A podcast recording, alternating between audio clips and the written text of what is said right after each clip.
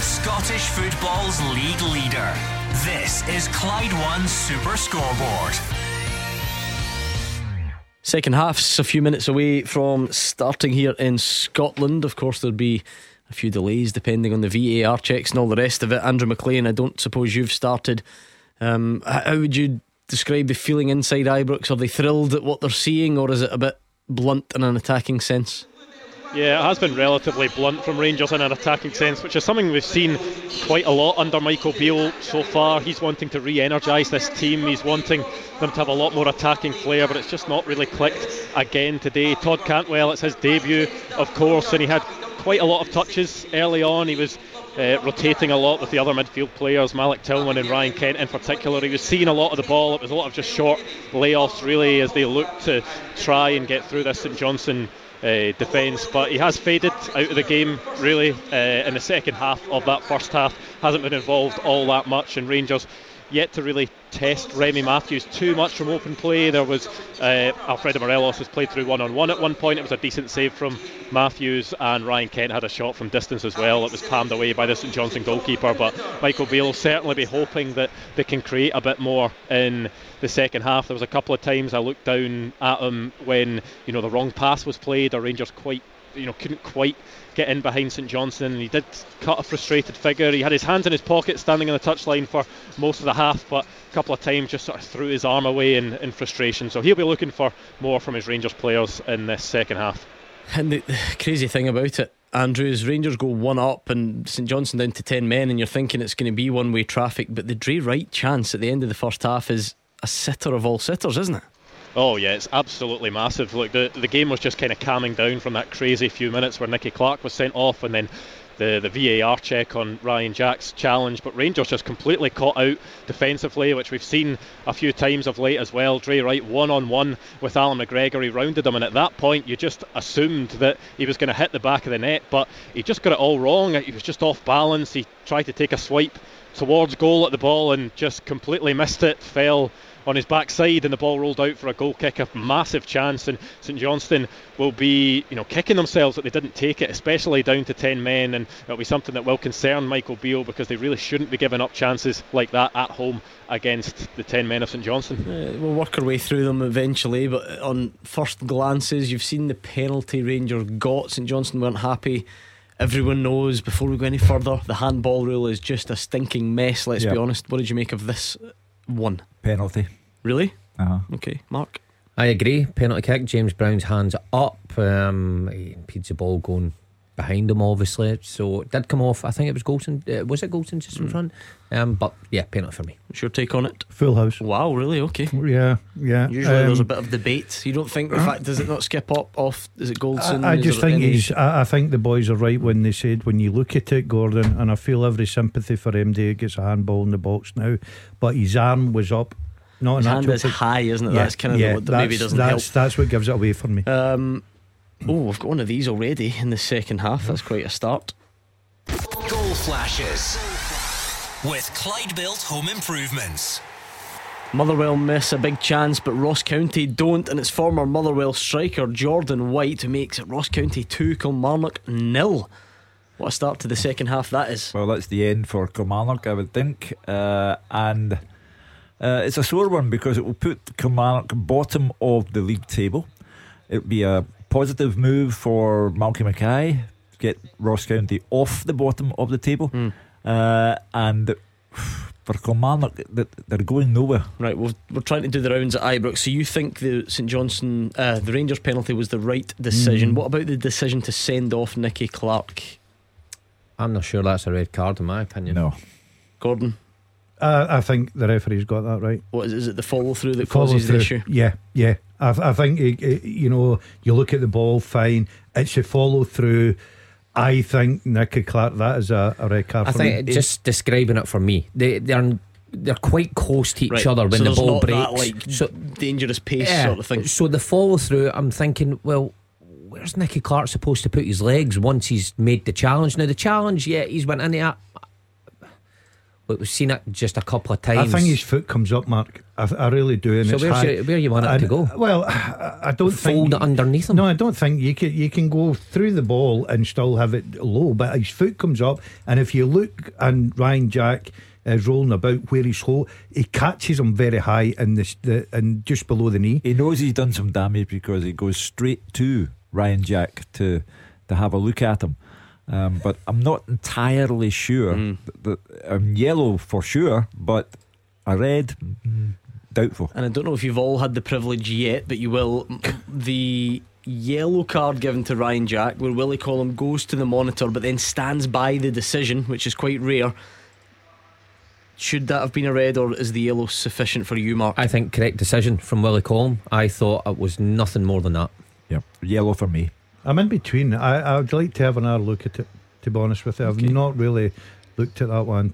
But uh, look, uh, Willie Combs is an experienced, experienced referee, and he's made big decisions again. Any changes at the break, Andrew? Yeah, John Lundstrom is the one change for Rangers. Probably no surprise who the man coming off is Ryan Jack. Involved in those two incidents, of course, Nicky Clark's challenge on him led to Nicky Clark's red card, and then it was the, the challenge from him on Adam Montgomery. The St Johnson players were surrounding Willie Collum at that point, and maybe Michael Beale just felt it was best to take him out of this game and let John Lundstrom come on for the second half. But we are just about to get underway for the second 45. Clyde One Super Scoreboard Goal Flashes with Clyde Built Home Improvements. Trade accounts available now. Call them today. Well, Hugh Keevins, quite a few talking points in that first half. How, are, we, how are we set up for the second? Well, the, the, the, people will say, ah, he's taken off Ryan Jack. It's an admission of guilt. Um, so the the open line will be fantastic because of the decisions that we have mulled over here. Um, again, I go back to it from a football perspective. It's not the brightest from Rangers. You know, you you're playing ten men for the majority of the first half, and now you get the entire second half playing ten men and they're clearly not doing enough to excite everyone. And Andrew McLean's description of Todd Cantwell's first half just faded out of the game. Uh, with regard to Easter Road, you would have to hope for Jim Goodwin's sake it doesn't get any worse. I mean, he's already in a position where he cannot be the Aberdeen manager in the next game unless Dave Cormack comes up with some other wild and wonderful statement. Uh, so, Kilmarnock struggling at Ross County, 2 0 down, and will be bottom of the table. It's a 10 soul day. This is a very, very good question. Let's get this up and running first, Hugh. The second half teaser. With the Scottish scottishsun.co.uk slash football for the best football news and opinion online.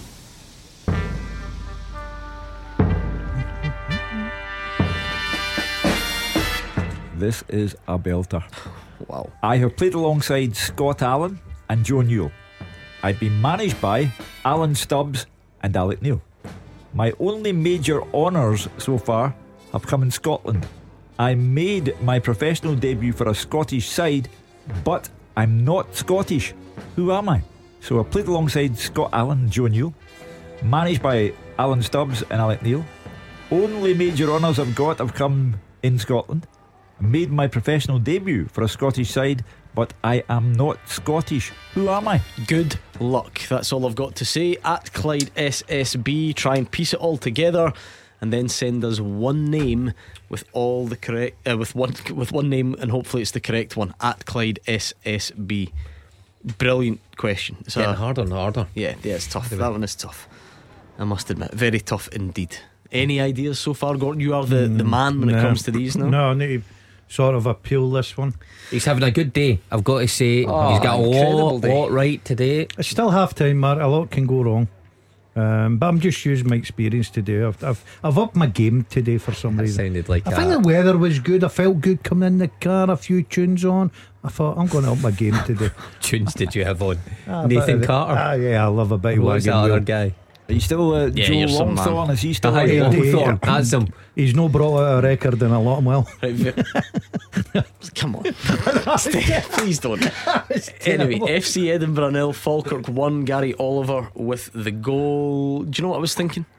FA Cup day down the road, isn't it? Mark Wilson was telling us That was a his, his last ever game for Bristol. He Turned got into jeered nightmare. off by his own fans in the FA Cup. Never played for Bristol again.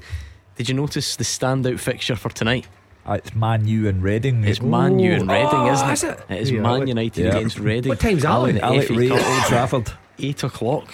Can you imagine o'clock? I prowling the usually in by touchline? that time. Prowling the Do you know? touchline. I just want to know. I want to see the look on Erik Ten Hag's face when Alec Rae gives him a mouthful. Well, they've got the same barber, so Yeah. they've probably got that in common. At Old Trafford. Speaking Yeah. of which, he joins us on the line right now. Alex Rae, how are you? Oh, it's all quiet there. He's Good good umbrage to that, that comment about his hair. That's Oh, the best he sounded. I've got him. He's back. How's it going? I'm doing okay, Gordon. Yourself? Not bad, not bad. It just feels like old times having you joining us on a Saturday. Are you looking forward to Old Trafford tonight? Yeah, very much so. Um, you know, it's almost a year since I uh, came down. I think it's the middle of next month will, will be a year since I took up the position as assistant manager. So I couldn't imagine a year ago when I was standing in the studio with uh, the three Stooges that I would uh, I would be uh, I'd be standing in front of like seventy five thousand tonight. So I'm really looking forward to it. Yeah, when he puts it like that, Yeah. he's With had a bit of an English upturn in the last year. Yeah, we bit of an upgrade And we're there. still sort of. You think you're a wee still- English accent? Never now? mind, still the, never here. mind the Three Stooges. What are you going to do about Marcus, 10 goals in 10 games, Rashford? Yeah, you have to say, Hugh, he's probably one of the standout players in England at the moment. He's always performances are great. We're actually just hoping that he doesn't uh, make the starting 11 tonight. You know, they've got a lot of big games coming up. They've got some European fixtures. They've got the return leg of the semi-final next week. So we're not exactly sure how they're going to go. But, you know, the, the reserve team's not bad either. You know, they've got guys like Harry Maguire, Fred, so, you know, Lindelof. So they've got guys of, you know, really good quality. So um, players are really excited. The majority of them have had haircuts going into tonight's match as well. So, um, you know, I think most of them have. I think there's about half a dozen of them probably played in this fixture before Old Trafford over the course of their careers. But you know, we've got some young guys in the team that are going to sample for the first time. Well, here's the thing, Alex Rae. I'm not sure how many of your Reading players have ever heard of Darvel, but maybe you could reference it just as proof that cup shocks do happen. Yeah, I know that was an incredible result uh, on Monday night, Gordon. And listen, I think that's the beauty of you know the Scottish Cup, the FA Cup. You often uh, see these upsets, and um, this would most certainly be an upset for sure. You know uh, where we are in the grand scale of things in relation to Man United. Um, but we're all excited. You know, there's been a real good build-up. You know, we sold our ticket allocation in half an hour as well, so there'll be a good following coming up here. Uh, you know, trying to get and dream really, because I think that's really what you, the, the cup's all about. Is the gaffer looking forward to it? He returning to Old Trafford, of course. That's right. You know, it's interesting because in his pre-match uh, against Watford, he says, listen, it's an opportunity. We might even get to Old Trafford. And then post-match as well, he says, what's the ideal tie? And then we ended up getting uh, the tie that he was looking for. So, listen, as I said, it's an opportunity. You know, we could have been at one of the lower clubs away from home. It wouldn't have been so glamorous. But, you know, the opportunity to one of the biggest clubs in the world, really, uh, I think everybody's going to get their best shot. And when you are standing on the touchline at Old Trafford, will you, will you think of us at all? I mean, do, do you miss us ever? Well, I know what Daznat will be doing. Daznat will be on his second glass of red. I'll struggle will be on his second bottle as well. and I think Mark will be up the top of some mountain, won't he? So, uh, ah, thanks, Alex, fitness freak. Yeah. And you know the way it works because you, you like to think your pals have got your back, but every goal, if Man United manage to score them, you just know DL will be cheering them, don't you? Well, listen, I, I get feedback from uh, the listeners up the road. The two they've been getting battering you again when we get obviously get this week against Stoke. You know, it was a topic of conversation. Obviously, the defence thought that week wasn't good enough and things. So I know we're coming my way for the A3 shop. Alec, Erik Ten Hag's never known the Deniston factor. Shog, I don't even know if you'll know what that is. Um, but um, listen, I, uh, the one thing you can say about him, you, know, he's obviously come into a massive job. Uh, he- he's made some incredible decisions. You know, he, he sent uh, Ronaldo packing. Uh, you know, and that that takes a lot of guts. And um, you know, he's actually got them going in the right direction. I think most people connected to Man United are actually pleased in what they're actually seeing. You know, they've got a team on the pitch that are really competitive. They've got, he's getting the best out of guys like Rashford and that as well. You know, they've got a good blend. I think the addition of Eriksen in the middle of the park as well was really good when you consider, you know, the circumstances uh, we he had to go through. You know, how things can change in a moment, and uh, he's now playing some of the best football of his career. You managing to behave yourself every time you do something. The Super Scoreboard listeners send it to me. Don't think I didn't see your little set to with Jordan Hugill on the touchline. Every time you step out of line, it gets sent to us. I hope you know that. Listen, sometimes, listen, it's unfortunate because he came from behind Gordon. What do you expect me to do? You know what I mean? So, um, and the, the worst thing is, I'm really pleased when he didn't come back up the touchline because he's about six feet. so I was pleased when he come back up. But um, listen, we're scratching for every point, Gordon. I've, I've, I've, I've speak to his now and again what circumstances with him. I go, it's tough.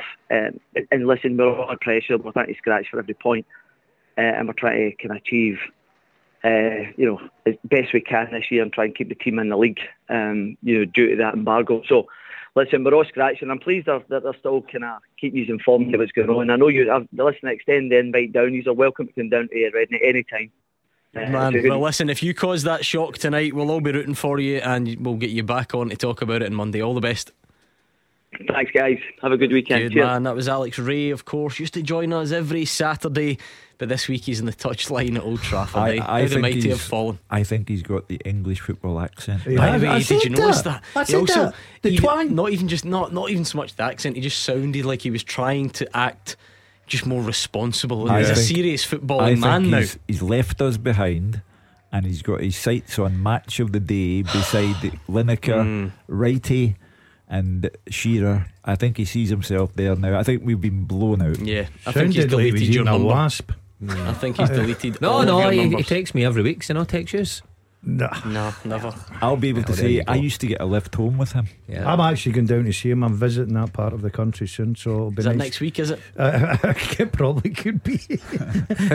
and for the next three months. That'll be good. Can you imagine him though? Can you imagine forward him to that. if they co- if they cause that shock at Old Trafford? he will be Be amazing. He's the most hyper guy ever. Yeah, yeah. Listen, when Jose Mourinho caused a shock at Old Trafford, he would run the length of the park. slid down so the touchline, whatever so Alec Rae does is perfectly okay. Brilliant. Well, listen, we've got enough on our plate up here without worrying about too many fixtures down the road. No goals to tell you about in the Premiership, but we did have one in the Championship, and it was a big one because Partick Thistle are behind. Hamilton Accies have gone there and taken the lead. So great start to the second half. And Todd Cantwell missed an absolute pinch on his debut at Ibrox. Should have made it 2 0 and skied the ball over the bar. They've had a few openings, Rangers. Yeah, I I think Tillman had one just shortly after as well. So knocking on the door. At Raith 2, Inverness 1, Aidan Connolly on 62 minutes. Callum Morrison's put Falkirk 2 up at FC Edinburgh as well. So, and Hugh, the Palmerston Pep is obviously great at the halftime team talk because it was a dreadful um, scoreline at half time getting beat against Peterhead by one goal to nil, but they are now level. So he's inspired them at the break. There you are. They, they- yeah, knew he'd come good in the end. Uh, so it's still 3 0 at Easter Road. My mind, Gordon, now turns to logistics. What happens at time up? Apart from the booing, the banner going up, what will. Hold the- on, Hugh Keevins. Goal flashes. With Clyde Built Home Improvements. It's a goal for Rangers. It's Rangers 2, St Johnston nil. It was Morelos with a clever flick through to Glenn Kamara. Doesn't score many. I do remember him scoring one at McDiarmid Park actually, so I don't know if he's got it in for St Johnston, but he has scored this afternoon, Glenn Kamara, and another one already. Goal flashes. With Clyde Built Home Improvements. A result of the day contender Ross County 3, Kilmarnock nil. A blunder by the goalkeeper. You don't need them at any time, never mind when you're down there against your nearest rivals and you're 2 0 down. But Yan Dhanda, 63 minutes, County 3, Kilmarnock nil. But Rangers now looking more comfortable as well. Certainly, I just said moments ago they were knocking on the door, created a few chances. Maybe should have taken one of those, but the ball breaks kindly there for Kamara. Pretty similar to the one that if Rangers fans remember. At Perth. Yeah, at, at Perth, where he times he's run perfectly, gets a wee bit of luck, but a composed finish, and that'll be that. Ibrox point secure. Good play. Open the defence up. Good uh, passing movement. Kamara times absolutely perfect. Composure. Goalkeeper. No chance. Three points in the bag. How many can they score? Well, I said five. We've got half an hour to reach five. Against 10 men. Yes. Hmm. Yeah, so I think that's a possibility. Entirely possible. But I think for the Rangers fan, for Beale as well, he'll probably look at Hagi now, who's sitting on the bench, games in the bag. He's probably thinking this is an ideal opportunity to start getting him back up to speed and getting him minutes. I wonder if the plan was Todd Cantwell for 60 minutes anyway. you know, from the start, irrespective of how he plays. We did say he's not started a game since the 2nd of November, did we say?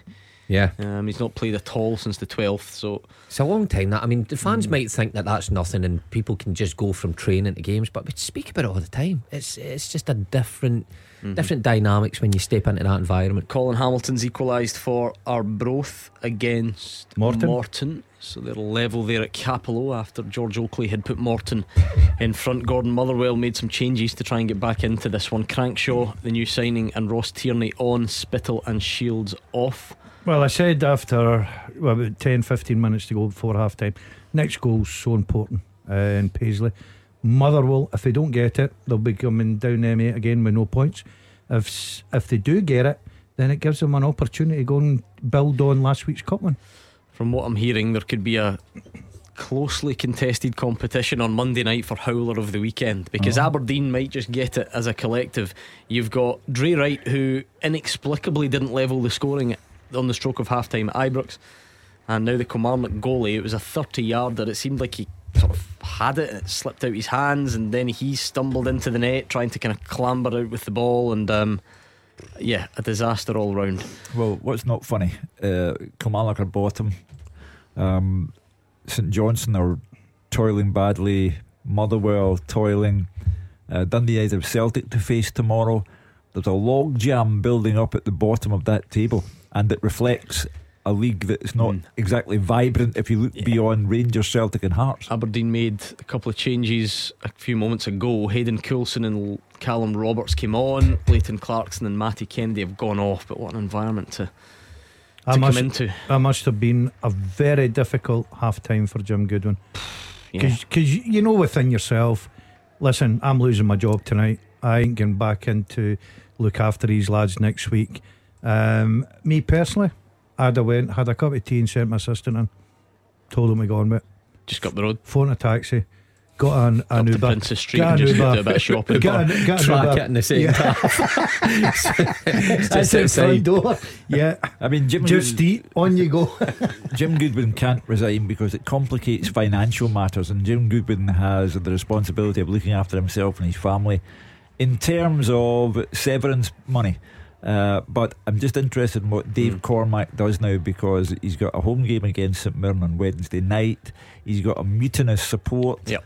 Dave, And- Dave Cormack deserves everything. I said the Uh, other I night. By the way, yeah, the, Aber- the Aberdeen fans are also we're also chanting sack the board. You Yeah. know, this is not Yeah. all about. It's Jim weak Goodwin. leadership. It, it is definitely weak leadership. I don't think, I don't even think Jim would have thought on Monday night, I'm going to be the Aberdeen manager at Easter Oh. Road. He's come out with a pathetic statement. It's weak leadership. He's really thrown Jim under the bus. Now, I said earlier, you do not want to begin into your job, um, you know, in a, in a day like that with those players after seeing their character Monday. I thought it was a poor, poor judgment from uh, Mm. Dave I Cormack. heard you break the news, Gordon, on Super Scoreboard. Uh, The statement. Yeah. Yeah. Uh, and I looked at my watch and I thought, what kind of time of day is this to be releasing? There's only one reason why they do that. They do it so that no one can contact them and ask for a comment. So they put it out at night after they've scurried away somewhere.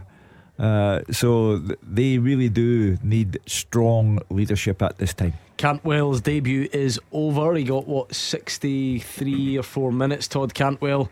Uh, Rangers fans, I'm sure, will be hoping they can see a bit more. I don't think it was a hugely involved debut for him, but Fashion Sakala comes on.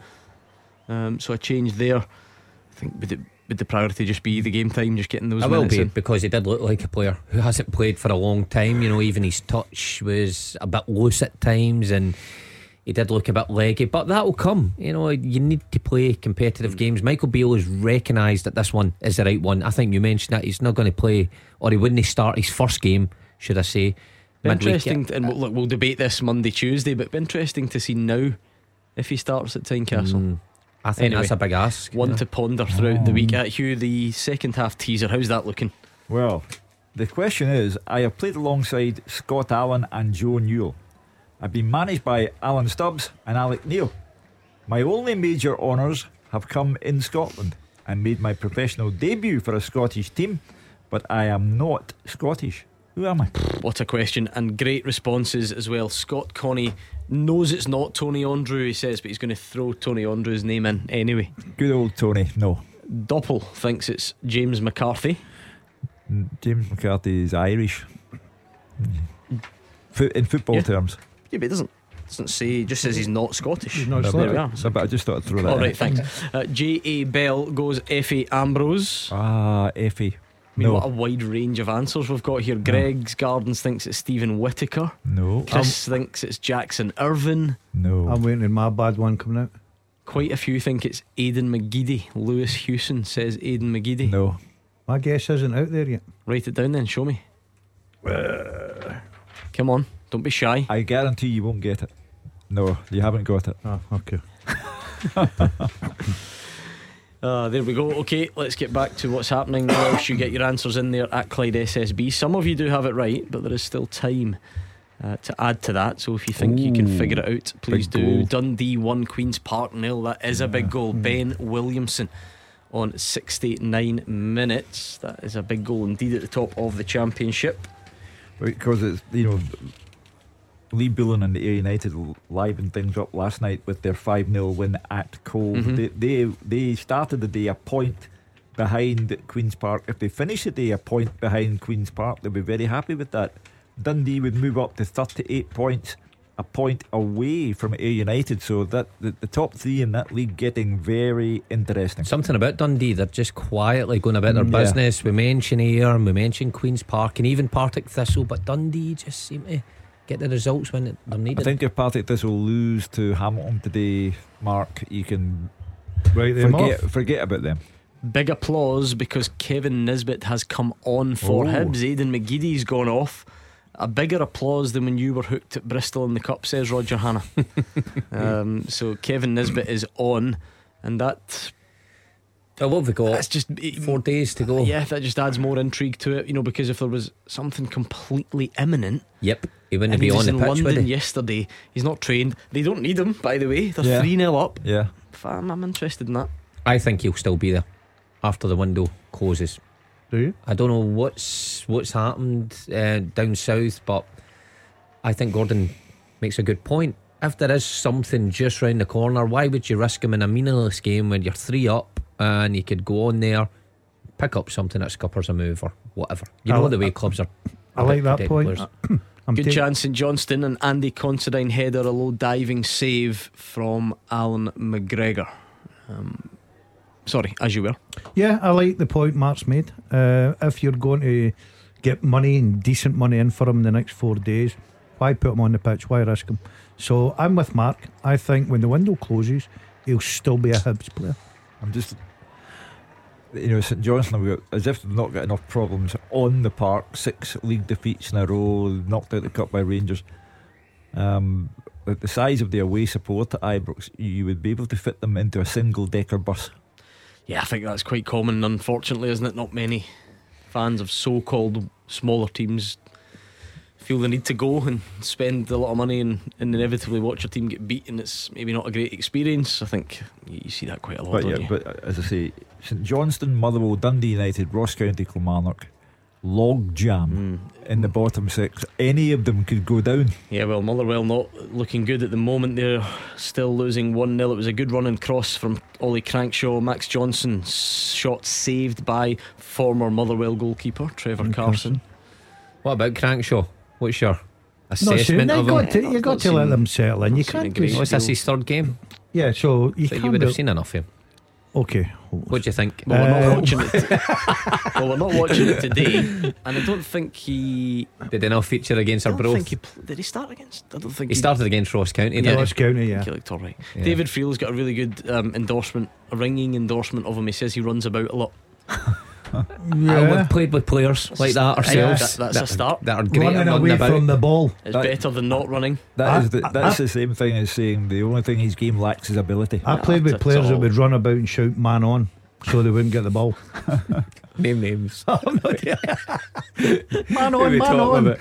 Oh, honestly, couldn't they control a balloon in a phone box? Half of them.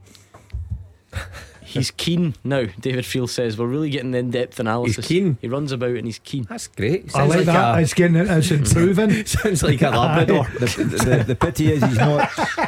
The pity is he's not got Roy Keane or. Robbie Keane. Exactly. Oh, anyway, maybe we will get some sort of late drama in that one, but still St Mirren in front. We're approaching that sort of 25 20 minute remaining mark. It's tough to tell because the games are all at different stages, because you get VAR stoppages and some games don't. So we'll see how we get on. Your second half teaser is up and running as well. Don't forget, we've got two big games tomorrow Livy Hearts and Dundee United Celtic. So we can look ahead to them on the open line. Please join us at 5 on 0141951 1025. We can look back on today's action, look forward to tomorrow's action. We can talk transfers. The floor is truly yours. Now, it's two interesting changes for Rangers coming up because. Hagi is getting ready. One year and one week, was it? Yep. Is that Yeah. the, the length of absence, which is incredible, incredibly long. He's getting ready to come on, and so is Colak. I was speaking to a couple of guys in the train, Rangers fans on the way to the game, um, and that's what they were interested in. Cantwell going along to see him, how he was in Hagi. They were pretty excited about that. So, what has he got now? 20, 20 minutes or something like that? Oh, and listen to this. Goal flashes with Clyde Built Home Improvements. Hibs four, mm-hmm. Aberdeen nil, and the scorer Nisbet. Kevin Nisbet. A through ball, he ran from the halfway line. A cool finish, as you would expect. He's been in terrific goal scoring form. That's why we're talking about a, mu- a move for him. Um, but he's still scoring goals in the green and white of Hibs today. Kevin Nisbet makes it four. And if Jim Goodwin's job was hanging already, I mean, where is it now? Uh, it's over. Uh, it's only a matter of how Aberdeen arrive at the decision, when they arrive at the decision, how they announce the decision. Will it be a statement late tonight so that no one can contact anybody and ask them a question?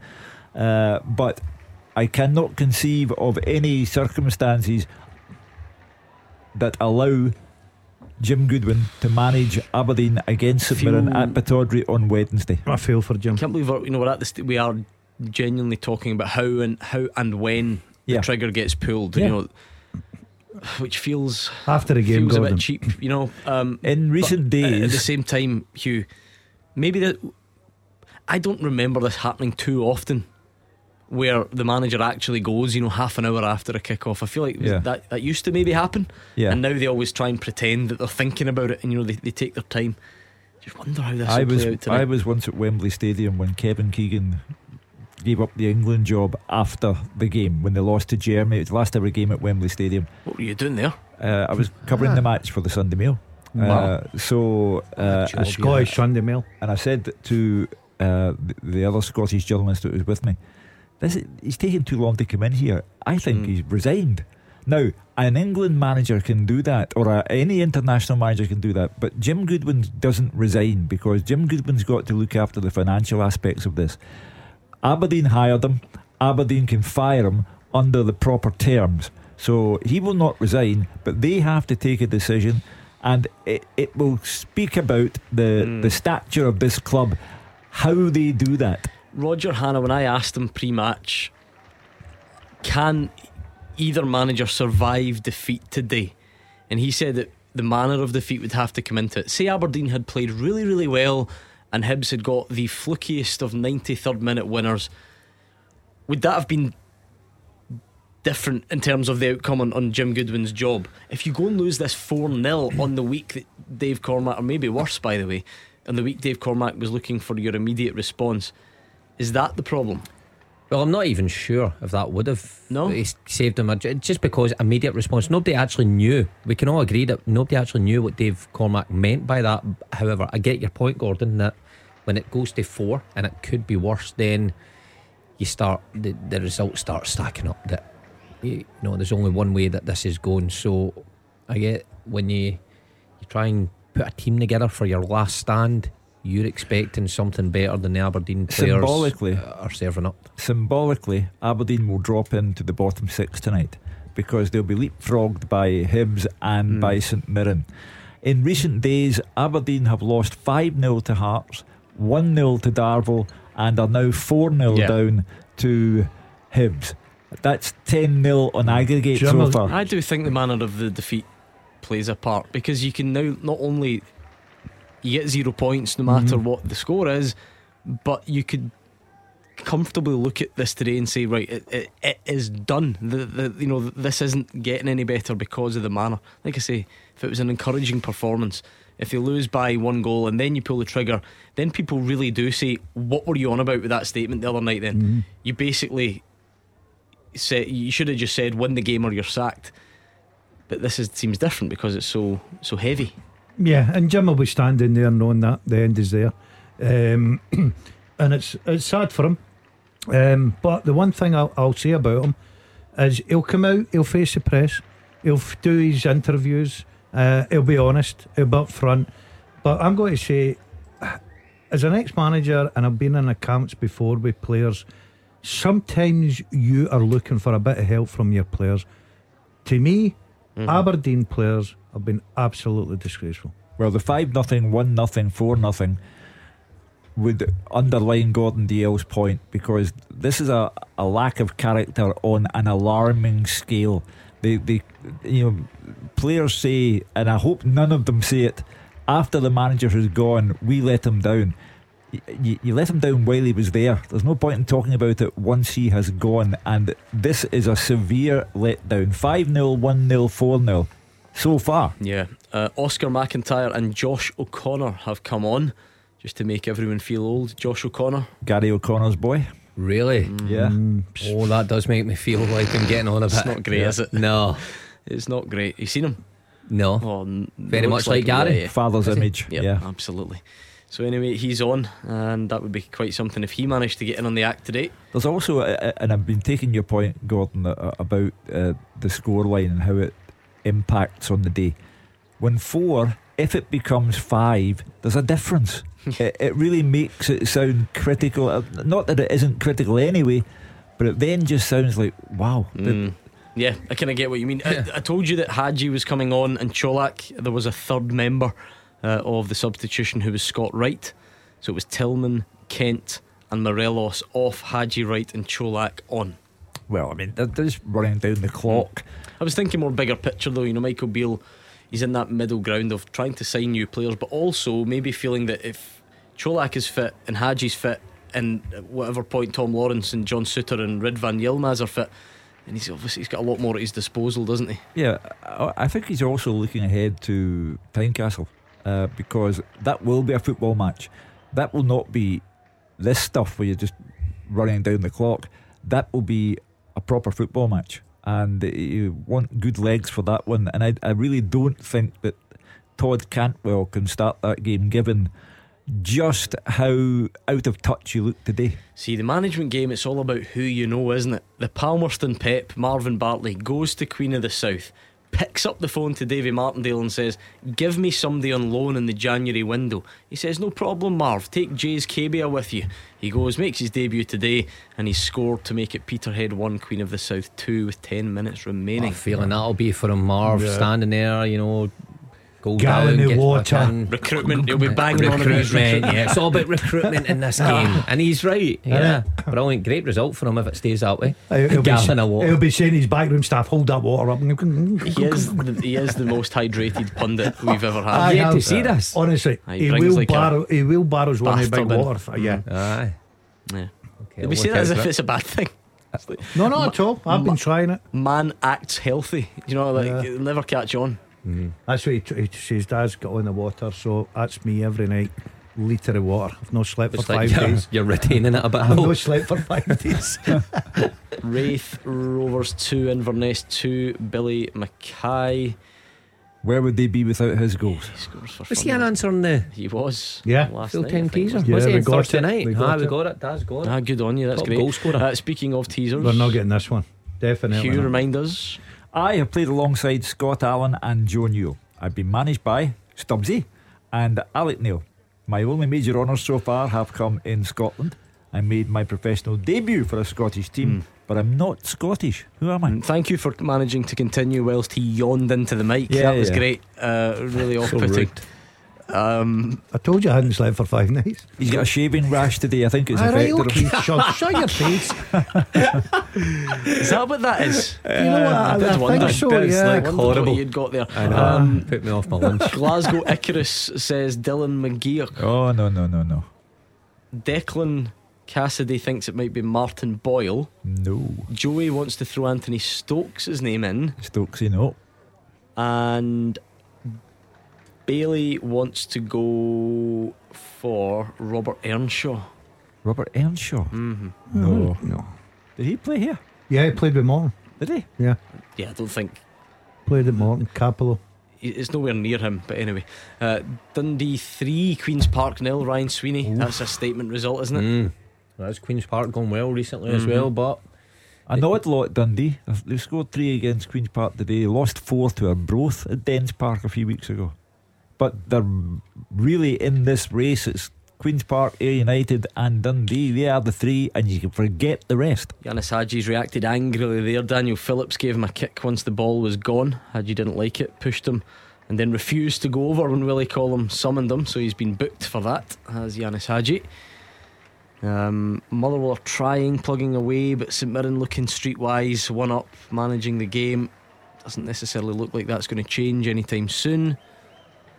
And uh, we are very much in late drama territory. The problem would be for us, St Mirren is the only real place we could get it in the top flight, and maybe a Partick Thistle equaliser. But Fraser Wishart tells us he doesn't think that will happen either. But Killie are home and hosed, Rangers home and hosed, Hibs certainly home and hosed. Yes, See, ordinarily, No, the- Killie's not home and uh. Ross County. Sorry. Yeah. Hamilton Accies, uh, ordinarily you would think a great result for John Rankin, but Arbroath, a team directly above him, four points above him. Uh, I think they're winning at Morton, having been a goal down. So it's an awkward one. He's going to get that, not make any progress. still Points on the board, isn't it? I Yeah. get, yeah, I get what you mean. Confidence. Still, yeah, after Confidence. Ross County last week, they're you know starting to make moves. I'll fill them with hope. I did say that he needed transfers in, but has Mm. he actually signed many? I don't know. Don't I think don't so. know. St Mirren on course for 12 unbeaten in Paisley, which Oh. is remarkable, Good isn't it? that. Andrew McLean pointing that out to us. Really is. That's Yeah. Sensational run of home form.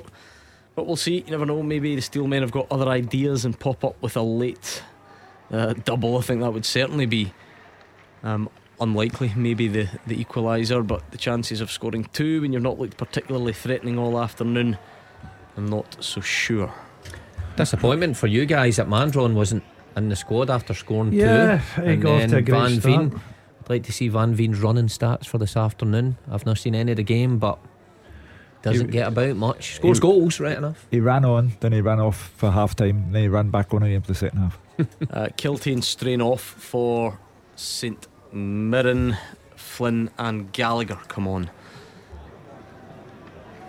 So it's all about Easter Road now. I, I'm glad Roger Hannah's there because he'll bring the old journalistic instincts to it all and get us the what will be red hot quotes from uh, Jim Goodwin. If he appears before six o'clock, although they've got a trip back up the road, again, it it feels a bit cheap to delve so much into the logistics of this. Does being away from home change things? You know, you've not got that for a start. You won't have the mad reaction from your home fans.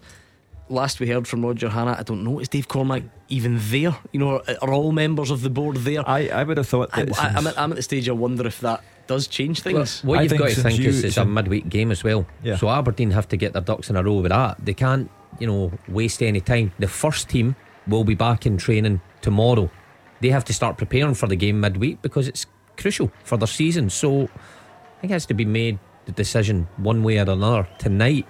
Um, whether that's at Easter Road or by the time the bus If you- arrives back in Aberdeen. if you're Dave Cormack and you're the owner of the club, and the club is in the state it is in today, you are morally obliged to stay in oh, Aberdeen. jeez, it's getting worse.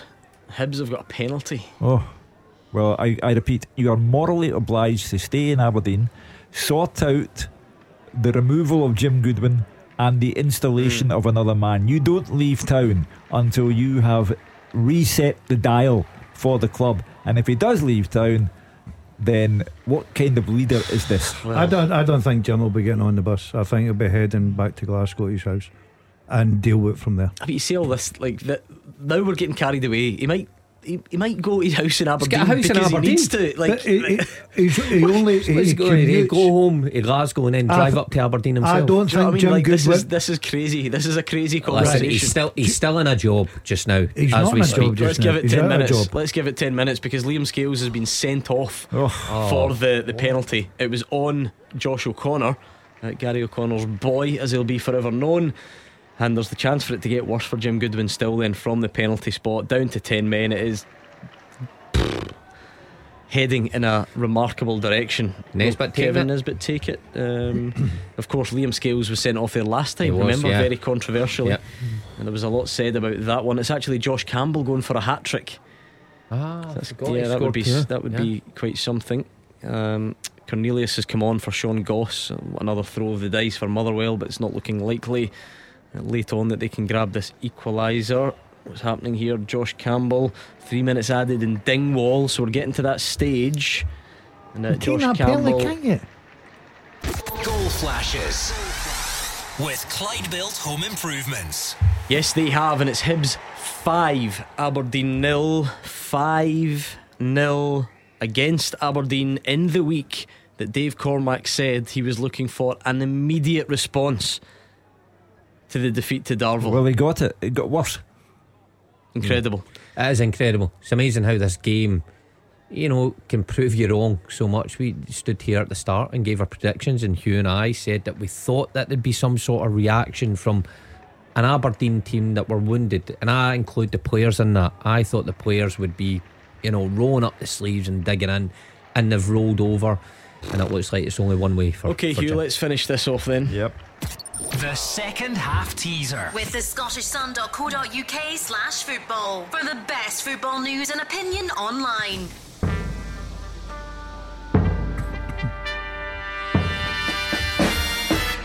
I played alongside Scott Allen and Joe Newell. I was managed by Alan Stubbs and Alex Neil. My only major honours came in Scotland. I made my professional debut for a Scottish team, but I'm not Scottish. I am Darnell Fisher. Darnell Fisher. Ah, never in a million years. Incredible. Played with Darnell as I well. was going to say, did you maybe did you not mentor him? You were, Ah, yeah, you yeah, would have been the right back. Never just got that that. he broke through. I did, Darnell showed Fisher. bit nose. Remarkable, really well done. Paul Slevin was it? Well done to Paul, who was in third place. Kyle Chalmers in second, and the winner is Woody sixty seven. Loads of people got that as well. I did. Yeah. Great Shows you. knowledge that. Really good. Kind of forgotten, man. Yeah. Never really, got really good. Good knowledge. player, by the way. When he broke through, really good player. But I He's a didn't get. Middlesbrough now. Yeah, he's Has gone. he? Had a good career. Yeah, very good. Very, very good. Jamie Sneddon's up for the corner for Partick this Oh, year. come on, trail a double for the season. Surely not. Uh, Sakala's had a deflected effort. Remy Matthews turned it round the post, which is all very well and good, but we need to see if Jamie Sneddon can. Imagine a goalie goes up and scores twice in the same season. He'd be Partick's top goal scorer. He's not even the biggest either. Remember, we said that at the time and he came on the Shut show. his and so eyes. on and- That's it. Hit in the head. Uh, Hero. And he didn't come on the phone. I sorry, we we had an interview with him. We then asked them to come on the phone, but they were away in Benidorm or something, and we thought that might not be. Who was Yeah. away in Lies. Benidorm? Partick Thistle. Yeah, Never heard of that as a training camp. uh, no goal, and off he runs. Makes that Ah. really sad, lonely run all the way back up the pitch. By the way, in this Rangers game, Sakala came on and he's he's had an instant impact. You've got probably say he should have scored at least one of his chances. He's had about four efforts.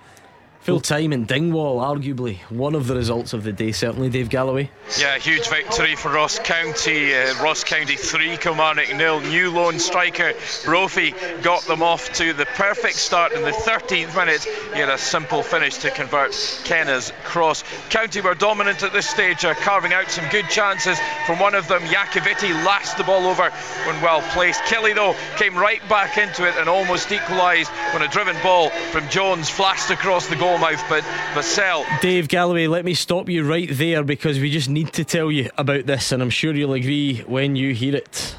Goal flashes with Clyde Built Home Improvements. Hibs 6, Aberdeen nil. Will Fish with a header from a free kick 6 nil. Unbelievable stuff. Sorry, Dave, and this will just make your afternoon a lot worse, I'm sure. Uh, but pick up if you can. the world's gone mad. Uh, Taylor headed uh, wide from a few yards as as Killie pushed uh, as the first half advanced. You know, following a, a, free kick. Then Robinson missed an absolute sitter, a candidate for miss of the season, an open goal. He was only about four or so yards out, and he somehow managed to put the ball over the bar. Uh, Waters then hit one from about 25, 30 yards out, a dipping long-range drive. It was just over the bar. The visitors then finishing the first half strongly, but it was 2 0 County. Three minutes into the second half, Callachan squared for White to score for point blank range. And the Staggies made it three when Dhanda's 30 uh, yarder appeared to be uh, pretty harmless, but it was somehow fumbled over the line by Hemming. That was on 63 minutes. Uh, did make a flurry of substitutions uh, to try and get back into things, but uh, Harmon at the other end almost uh, got the home side's fourth goal firing just over from Samuels. Cut back, plenty effort then from Kilmarnock to at least cut the deficit in that second half, but Ross County very comfortably in command. Excuse me, and it's looking very interesting indeed now at the bottom of the table. It's Ross County 3, Kilmarnock nil. It's looking very interesting because Motherwell have had one cleared off the line as well, so it looks like they're going to lose, and uh, that will be four teams on 20 points following that brilliant, brilliant win. That for Ross County quickly before we get distracted, isn't it, Hugh? Uh, yeah, it's a psychological boost for Malky Mackay. Long time nailed to the floor of the league table, but now he's off the bottom. However, there is a log jam developing there.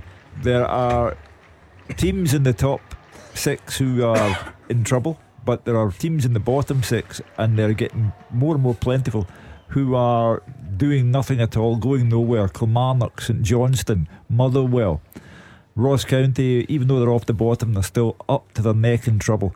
So this is going to be a hard one. Full time at Easter Road. What about this for a story, Roger Hannah? Full time, Hibernian 6, Aberdeen nil. Jim Goodwin's Don's career is surely over. A pathetic performance by a side who had been told they needed an immediate improvement to save the manager. It started with Goodwin out banners in the away end. There were chances of sacked in the morning as the goals rained in. Jeers from the away fans who had come to Easter Road more in hope than expectation. It's one win in ten for Goodwin. The last three games a 5 0 defeat in Edinburgh to Hearts, a 1 0 shocker at Darvel on Monday night, and now a 6 0 defeat to Hibs at Easter Road. Dave Cormack and the Football Monitoring Board wanted instant improvement, but the alarming decline actually gathered momentum here. They were dreadful at the back, they had no dig in midfield, they were toothless up front, and it looks like time up for the manager. As for Hibs, they were sublime. They took the lead in 10 minutes. Josh Campbell tapping in after Joe Lewis had saved an angled drive from Elie Youan. In 15 minutes, it was 2 0, a flying header from Campbell from Joe Newell's corner. They added a third in stoppage time at the end of the first half. Another set piece the Don's defence couldn't deal with Youan glancing in a header at the near post. Kevin Nisbet come off the substitutes bench midway through the second half and added a fourth in 73 minutes. The Don's defence split by a lovely through ball. He ran from halfway in a cool finish past Lewis. That's eight goals in eight games for the Scotland striker. It was five goals for Hibs and a hat trick for Campbell after 88 minutes. Liam Scales bringing down teenage substitute Josh O'Connor. It was a second booking for Scales. He saw red for the second time at Easter Road this season, and Campbell kept his composure to send Lewis the wrong way from the spot. And five became six in added time. A first Hibernian goal for on loan Manchester United defender Will Fish. An easy back post header from a free kick. It's the biggest win of Lee Johnson's Hibs reign. It may well be the final game of Jim Goodwin's Don's reign. Hibernian 6. Aberdeen now. Absolutely remarkable. We'll get stuck right into that one on the open line. Let's give you some more full time pictures, though. I think Fraser Wishart was first in the championship. Fraser? Yeah, finished here. Partick Thistle nil. Hamilton Accies one new blow for Partick Thistle, but Accies revival continues three wins, three clean sheets, and three valuable points today. And John Rankin, I think, deserves real credit after a first half where they showed absolutely nothing in attack. He made three attacking changes at half time and one of them, Dylan Stevenson, on loan from Newcastle, scored the winning goal. For the first half for Thistle, their fans completely dominant, nice football, but unable to break down the Accies defence. Danny Mullen came closest with a couple of headers that drifted wide, but nothing in attack for Accies and McCall. We wanted the same in the second half with a couple of goals. John Rankin made those three substitutions. Young Connor Smith as well, and one from Hearts came on and played really well. Danny Mullen then almost got a goal for Thistle. He just tried to turn inside the six yard box, but the chance was gone. And after that sucker punch in the 53rd minute, eight minutes into the second half, Jean-Pierre Tiehi set up young Dylan Stevenson on loan from Newcastle. He ran through 1 to 1 from just inside the Partick Thistle half, and he just showed real composure as he lifted the ball coolly past Sneddon into the back of the net. Stevenson then could have made it two.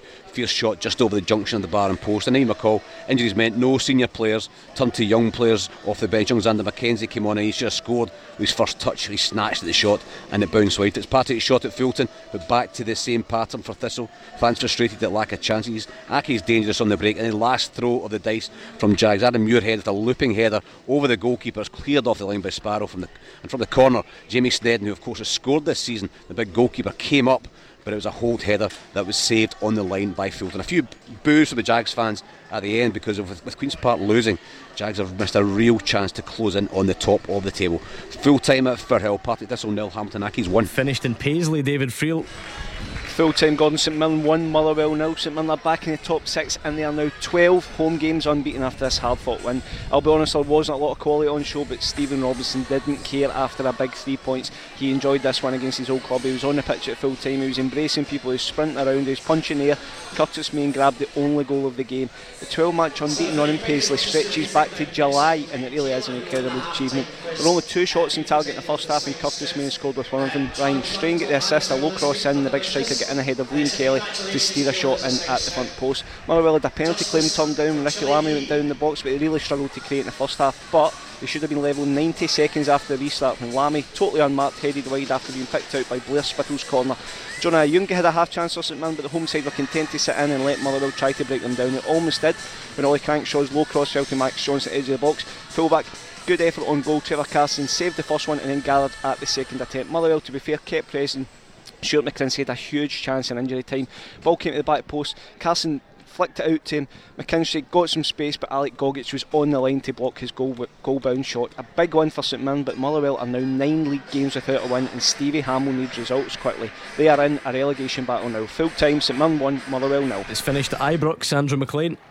Rangers 2, St Johnstone nil, the full time score. Another win for Michael Beale's men, but once again you feel they're capable of more, especially with the Saints down to 10 men for the majority of this game. Rangers took the lead from the penalty spot. The ball dropped over the head of Connor Golton onto the arm of a St Johnson defender. Willie Collum pointed straight to the spot, as you'd expect. James Tavernier stepped up to take it. He found the top corner, and that was 1 0. Around 20 minutes in, Remy Matthews made a good save from Alfredo Morelos, who had been played through one on one, and then some quick red card and VAR drama in separate incidents. Nicky Clark he slid in on Ryan Jack. He won the ball, but caught the midfielder high on the follow through. Willie Collum showing him a straight red card. Ryan Jack recovered from that, but then looked frustrated as he flew in on a challenge on Adam Montgomery. A yellow card was shown at this point. Willie Collum told to go to the screen by Nick Walsh, the VAR. Willie Collum stood by his original decision though, and Ryan Jack stayed on the pitch before he was substituted off at half time by Michael Beale. St Johnstone really should have equalised before the break though.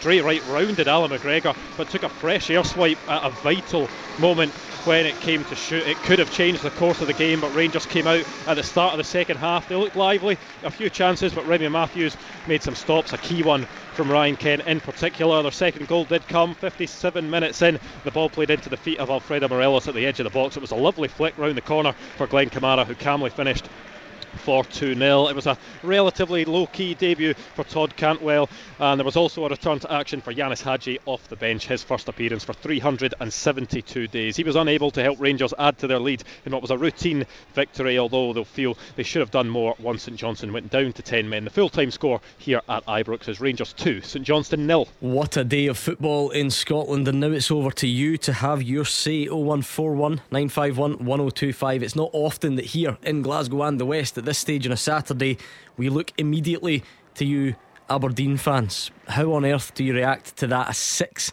0 defeat at Easter Road. It feels daft even asking the question is this the end of the road for Jim Goodwin? How does this play out from here? And it's such a big result, such a big story.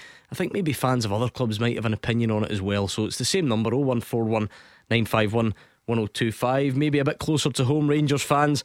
What did you make of that then? Routine 2 0 win against St Johnstone. How did you rate Todd Cantwell's debut? What else did you take away from the game? There was a handball penalty given to Rangers. There was Ryan Jack uh, not sent off despite a monitor check by Willie Collum. Uh, Nicky Clark was sent off. Uh, what did you make of those big talking points? And then on to tomorrow, Celtic fans. How are you feeling about the trip to Dundee United? Producer Callum's hoping it's not nine again. Will there be a debut for O? Is Giakoumakis on his way? 01419511025. We will speak to you next. After the action, it's your reaction. 0141 951 1025. Clyde One Super Scoreboards Open Line. The dust is just starting to settle on an action packed day of Scottish football with some remarkable results and stories. Uh, none more so than at Easter Road. But let me give you the full picture. That game did finish Hibs 6, Aberdeen nil. Rangers 2, St Johnstone nil, Ross County 3, Kilmarnock nil, St Mirren 1, Motherwell nil. In the Championship, Dundee 3, Queen's Park nil, Morton 1, Arbroath 2, Partick Thistle nil, Hamilton Accies 1, and the Raith Rovers 2, Inverness 2. In League 1, Airdrie 4, Alloa nil, Clyde 1, Dunfermline 1, FC Edinburgh 1, Falkirk 2, Montrose 3, Kelty 3, Peterhead 1, Queen of the South 3. In League 2, Albion Rovers nil, for 1, Annan 3, East Fife nil, Dumbarton 1, Bonnyrigg Rose nil, Stenhousemuir 2, Elgin nil, Stirling Albion 1, Stranraer nil. It's your chance now to have your say. It's all well and good thinking about what Hugh Keevins, Mark Wilson, and Gordon Dalziel made of today's football, but what did you make of it? And I think there's one big story um, on everyone's mind, Hugh Keevins. Of course there is, and it's a, a, a, sorrowful end for Jim Goodwin. I'm trying to pick my words carefully here because there's a man uh, about to lose his job, a man who has a family, and you have to take their feelings into consideration. If I were Jim Goodwin, I'd just go along the M8 back to where the family home is in Glasgow and I'd have a night in with the family. It's now up to Dave Cormack. Dave Cormack created this mess. The owner of the club can clean up the mess. Where he goes from here, though, I would not know because to have two league games in Edinburgh and lose about, on aggregate by 11 0 to Hibs and Hearts, this is an Aberdeen team who will not be going in an upward direction for a long while. They do not have players of character. They do not have anything about them. They've lost 11 0 to Hibs and Hearts and 1 0 to a junior team. I don't care how plucky Darvel were, it should never ever have happened. And Aberdeen are right now at the bottom of the pile. And it's up to Dave Cormack to handle this in the way that a proper owner of a club would. He can't go back to America. He has to sort it out here and now, and then he can go back to America. But where he goes for a new manager, I would not know. Right, 01419511025. If you have any thoughts on Aberdeen's situation, share them. If you want to look back on Rangers' win at Ibrox, Todd Cantwell's debut, how did you rate it? What about the big VAR talking points? A preview of Celtic's trip to Tannadice tomorrow, the transfer window. How long have we got? Let's try and squeeze it all in. 0141 951 1025. Keith is an Aberdeen fan. Don't swear, Keith, but how would you sum up your feelings tonight? Well, lads, I'm absolutely distraught. Eh? I just can't believe it. Stupid question time, Keith. Is I mean, I mean is, is this obviously the end for Jim Goodwin? What happens now? Nah, he's got to go. Uh, I was I was absolutely shocked when he uh, when he stayed after the the Hearts game. To be honest with you, and then that then uh, the Darvel game was another was another bullet in the head. And then this this today is the final is the final uh, final game for Goodwin. It's got to be. Keith, would you have any idea who you'd want as the replacement? Right, let, let's hold fire on that just for now because we don't even know if he's gone yet. So, just to try and pick our way through what happened today, Hugh, because I know this is something you've been on about. Keith, Darvel might have been enough to get you the sack in isolation. Should have been. But it's the, it's the meat in a sandwich of five, five at Hearts and six against those two teams that you're supposed to be competing with to be the, the third force or whatever. Yeah, the uh, three game com- combination is incredibly bad, isn't it? That that gives you the dramatic headline. The the general picture though is of gradual, consistent decline, and I'm sorry to say it, of a good man like Jim Goodwin, but he just couldn't get to grips with the job at Aberdeen, and. uh, As I say, he, he will not be in charge against St Mirren at Pittodrie on Wednesday because even Dave Cormack, even Dave Cormack must know that you cannot allow that to happen uh, because the fans will be there. Those who do bother to turn up, that's your first problem. People will stay away now because the team is so bad. But those who do turn up will turn up to protest. How much blame do you place on the players or the board, Keith, or is this all about the manager? Uh, it's definitely the board. Uh, Davy Cormack's got a lot to say. I tell you who I'd quite like in if, uh, if this does all go to pot, which I'm sure it will. I would quite like some some good manager like Jose Mourinho because he he done it with Porto. I'm sure he could do it with us. Ah, yeah, yeah. I'm, I'm, I'm sure, are one or sure he two- could- one or It was, two it was house complications hunting there. the other day there. the We don't, have to, we don't even have time to dignify that with a response. No, No, offence, no. Keith, right? I, I always try and be generous when people make points, but come on. Yeah. I, getting, getting back to Jim, I think that after the World Cup's been an absolute disaster for him. Um, he's been backed. Jim takes uh, responsibility. I think the board also take the responsibility. I think they've had a a poor a poor leadership under their Cormack. I think he's went and back managers. He brought Stephen Glass in. Never thought that would to be the right fit. He brought Jim in. Um, I th- I thought that was a bit early. Um, and okay, um, Jim had a good record at St Mirren, but it's turned out it's not been the greatest appointment. Um, he backed him. He's got good players there. You're talking there, Gordon, about the Darvel result. I think if it goes after the World Cup and he gets some positive results, they're progressing, they're looking good. I think he could have sort of escaped to Darvel as a result, to be quite honest with you. As much as it would have hurt all Aberdeen fans, and it does, and much as it would have hurt Jim, the players. But I called it today because I looked at the players on Monday, and when you needed, as a manager, for players just to show a bit of character, a bit of strength, go on, get me out of this situation, they were weak. And I think Aberdeen just now, as a football club, from top to bottom, are weak. Tony's an Aberdeen fan. Tony, how do you sum up how bad things have got? Good evening, all. How are you doing? Good, thank you. Good. Um, I think it's got to be an all-time low, to be honest. I've been on this show a few times. Um, I honestly don't know what's going on. He's he's completely lost the dressing room. I know Mark Wilson said before there's no such thing as, but this is your perfect example. Um, he dropped Shinnie for that game during the week. On the websites, there's been whispers of problem with him. I think he wanted him brought. Um, the fella Vicente Besuijen, what was doing well for us as well, has seemed to disappeared off the radar. I don't know if he's have realised that or if that's caught your attention at all, panel. Or Who was that, sorry? I said uh, has Yeah, disappeared from the squad, and Shinnie was dropped Today? for the game there Right, during okay. the week. Uh, no, I Um, hadn't noticed that today. I noticed he, he played at the on Monday, didn't he? Besuijen played a part. Yeah, um, I think that Ross McCrorie should be the captain. That Stewart's a bomb scare. Ross McCrorie's one of the very few players that seems to show any effort, and he's wasted in defence. He needs to be playing in midfield. We should have signed a stronger defence. Ross McCrorie's best position is midfield, and he should be captain as well.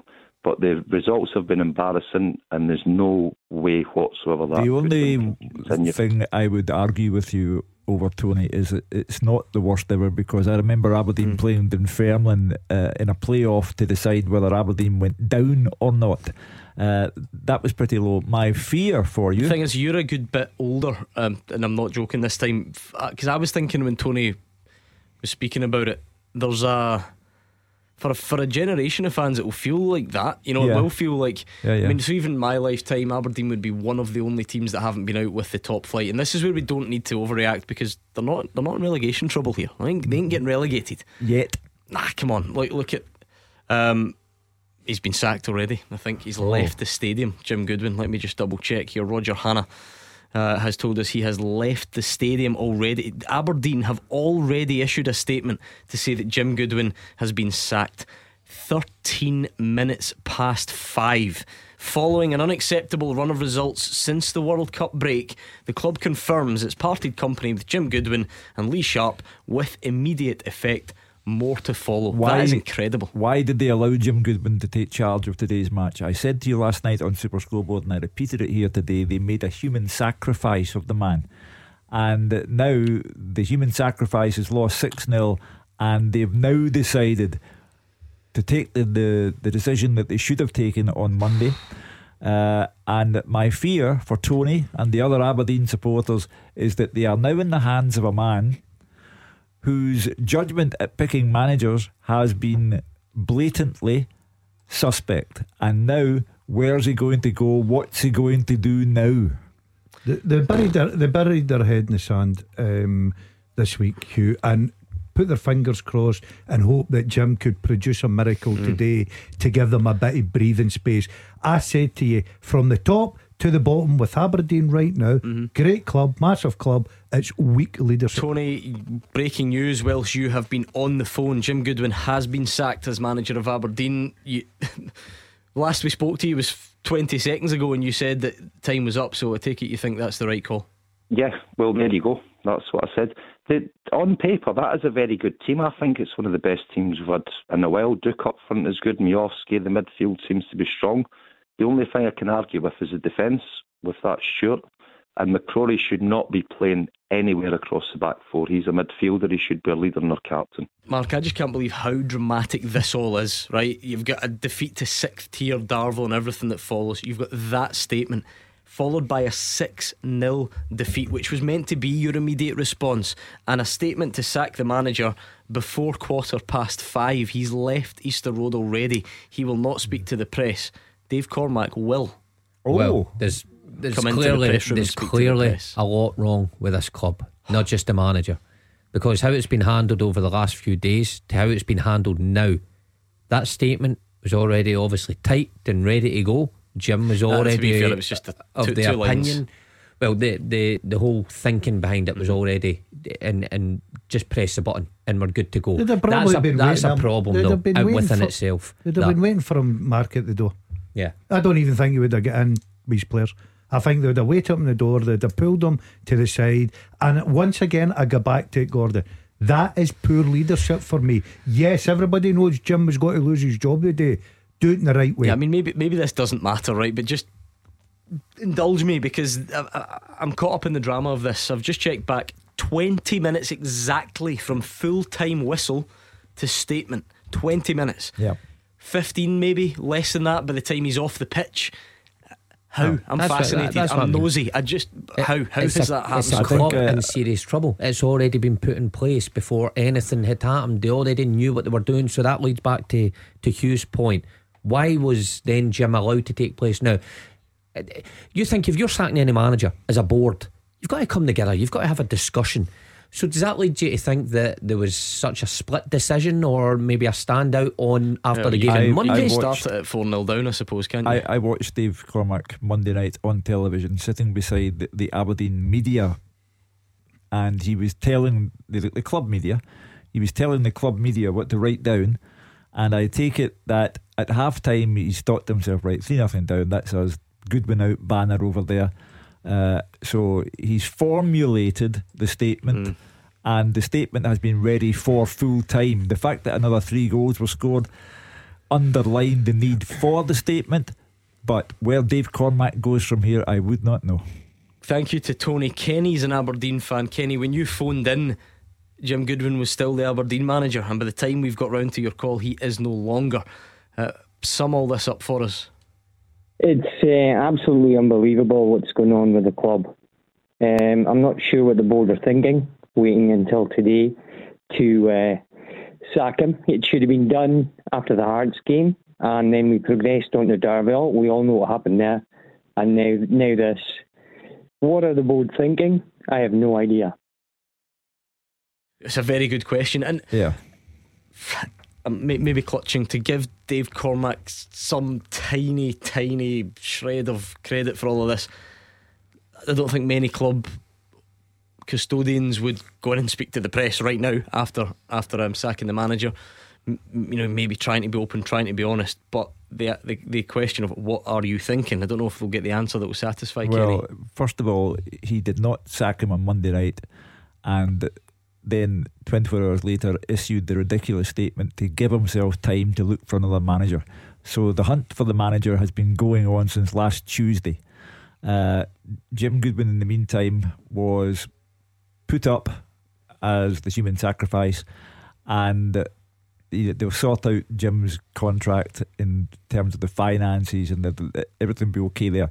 But the search for a manager started last Tuesday, and he'll have to do it reasonably quickly. The problem you have is that he's hopeless at picking managers, and also they're on a downward spiral. This is a horrible thing to witness. If you remember Aberdeen, I, this is the 40th anniversary, remember, of the club winning a European trophy.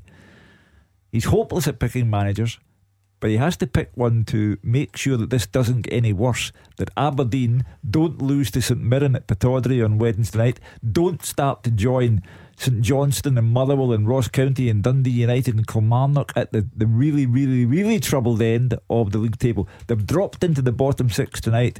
There has to be an appointment mm. that makes certain they don't drop further into the bottom six. I mean, Kenny, what what type of answers would satisfy you from Dave Cormack? How does he get everyone back on board? Is that is that possible?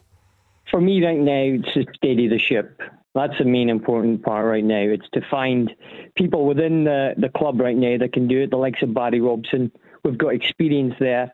Take our time in finding the next manager. I think that's what we need right now. We need to come together as a club, but we need to steady the ship.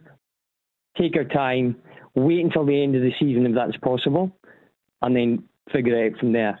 At the moment, as an Aberdeen fan, we've wait, we waited over 24 hours from a statement from the club after the Darvel game.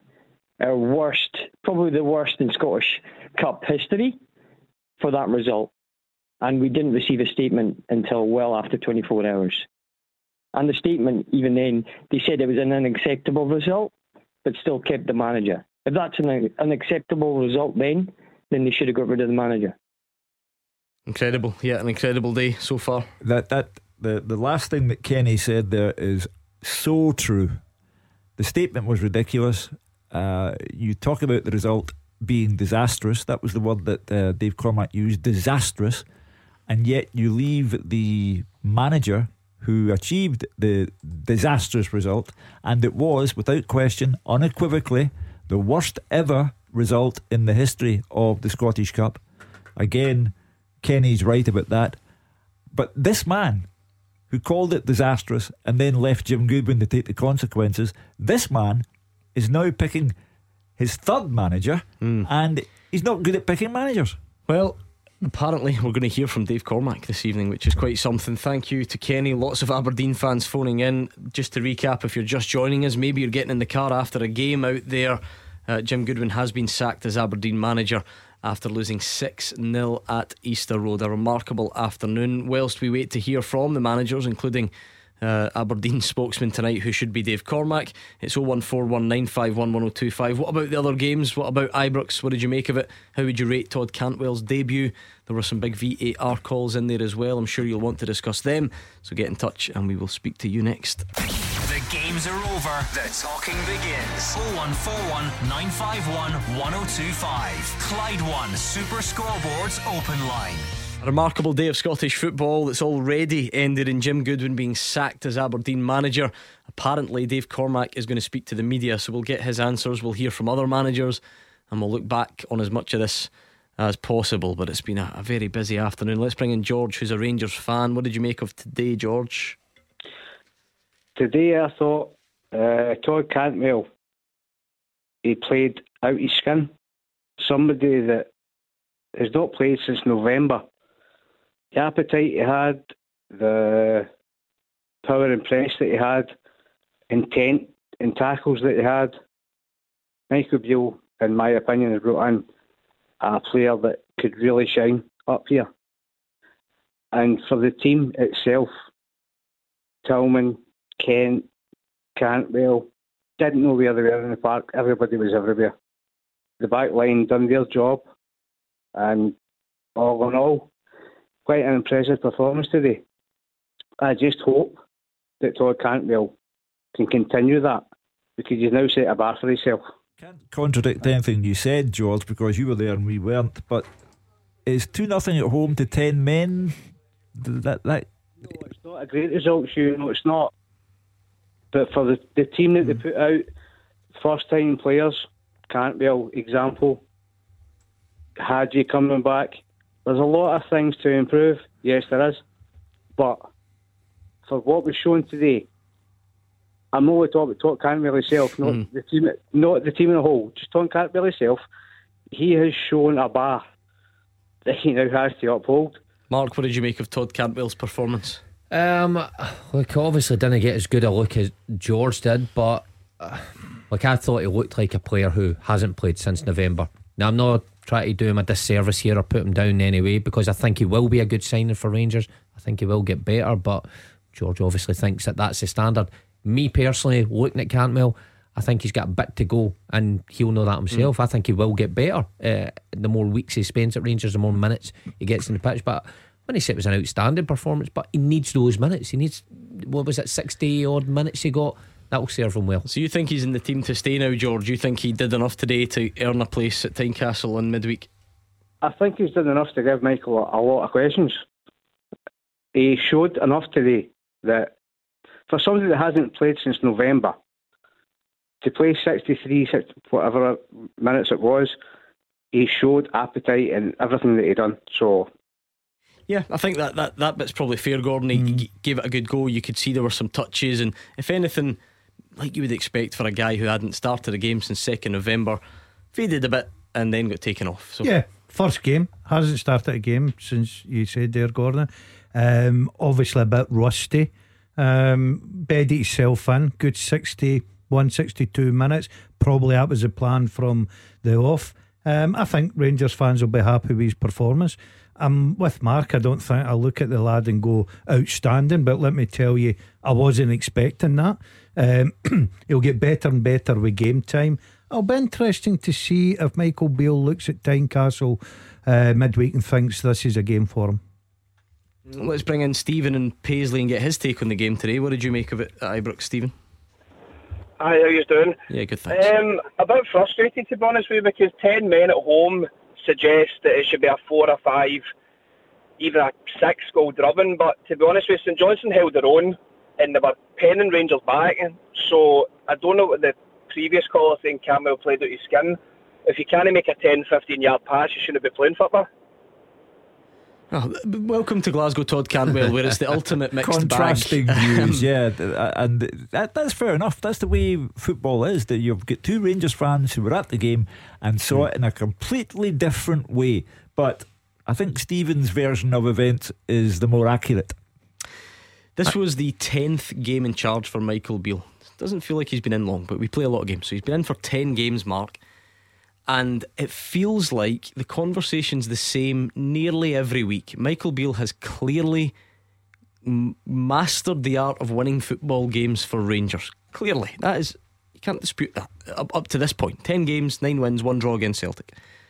But is the style, is the performance where he wants it to be yet?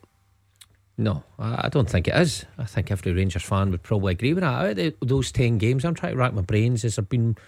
I think the odd thing is, it's not one standout performance where you go, we got the result and it was an outstanding performance and we battered whatever team. I don't think that's been there. It's been much like it's been today. You know, a lot of the time where, yeah, they have a lot of possession, they, they create not clear cut chances, but openings and they take a couple of goals. That's been the way. Think the Rangers fans are expecting it all to click into place any minute now, but I can't really see it coming. Now, over time, it may come, but at the minute, they just need a spark. I think they're missing a spark. I know they're getting results, but they need To something be just fair, to ignite them. to Michael Beale, I don't think he's kidded on by any of this because he's also the man who, in the midst of the nine wins and one draw, uh, has said uh, 10 out of 10 for effort, 5 out of 10 for performance. I think he said that to Pittodrie when Scott Arfield hmm. pulled him out of the fire. So he knows what he's looking at. And I, I take Stephen's point 10 men playing Rangers at Ibrox, and Rangers get an early goal. For the game to finish 2 0 doesn't sound like a scintillating performance. I'm, I'm with the rest of the lads. I don't think the performances have been brilliant, but I'm going to say that you're looking at a Rangers manager come in and he's winning games. So at the end of the day, that's what he's brought in for. Uh, he's had one player in a transfer market so far, and he played for 60 plus minutes today. I think Rangers fans were happy with his contribution. I think Michael Beale will be a slow burner for me. I think the January window, and then the summer, and I think that's when the Rangers fans will be looking for this football we all expected because everyone said that he was the man behind Steven Gerrard, he was a coach, he was a trainer, the tempo, the training. You've seen the videos when it went in at first. I think it takes time, but the most important thing for him is he's winning games. Dave Cormack has appeared live on, well, not live, sorry, but he's appeared on radio, he's appeared on television. We'll see if he makes his way to Roger Hannah uh, and get an update on that.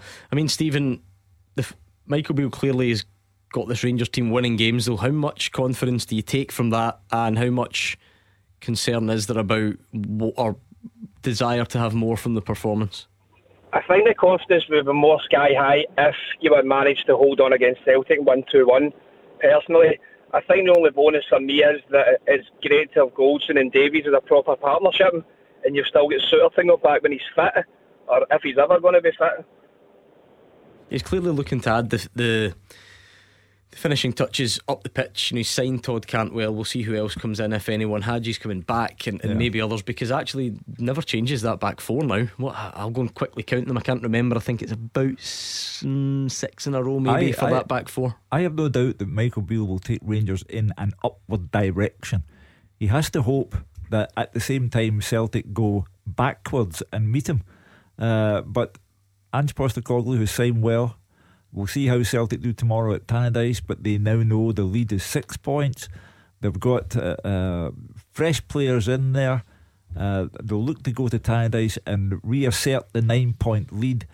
And Celtic are in a very strong place. But I have no doubt that Michael Beale, with the players he has coming back, with the players he will add, I don't think Cantwell will be the end of it in this transfer window. I think there'll be at least one more.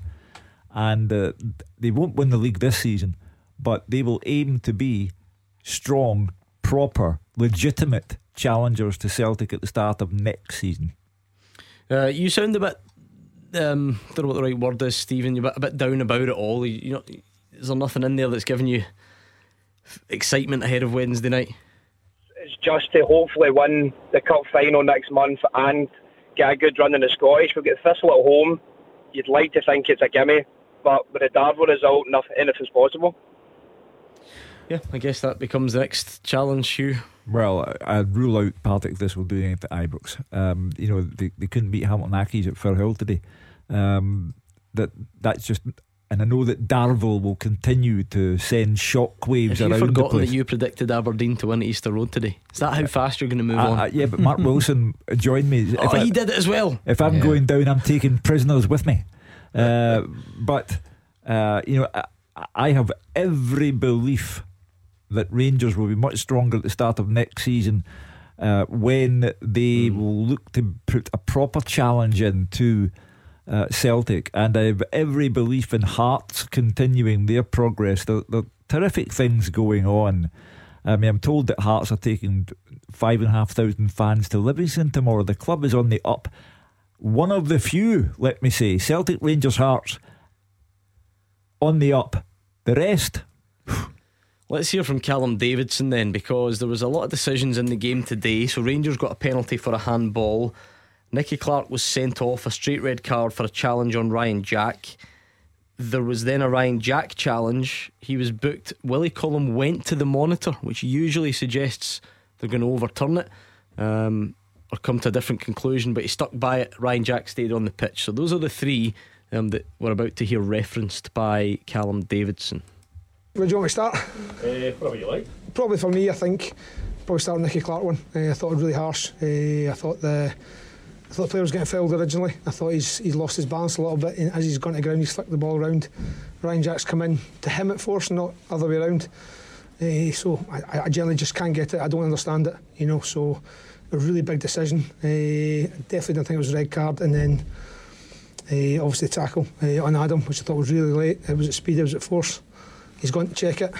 Uh, I've seen replays of it. It's gone at speed at force. He's missed it. He's gone straight leg with studs at Adam's ankle, and it's a yellow card. So there you go. That sums up the game. Normally when they go over, it's a red card. Uh, so the less I say about that, the better. Uh, you know what I'd focus on is.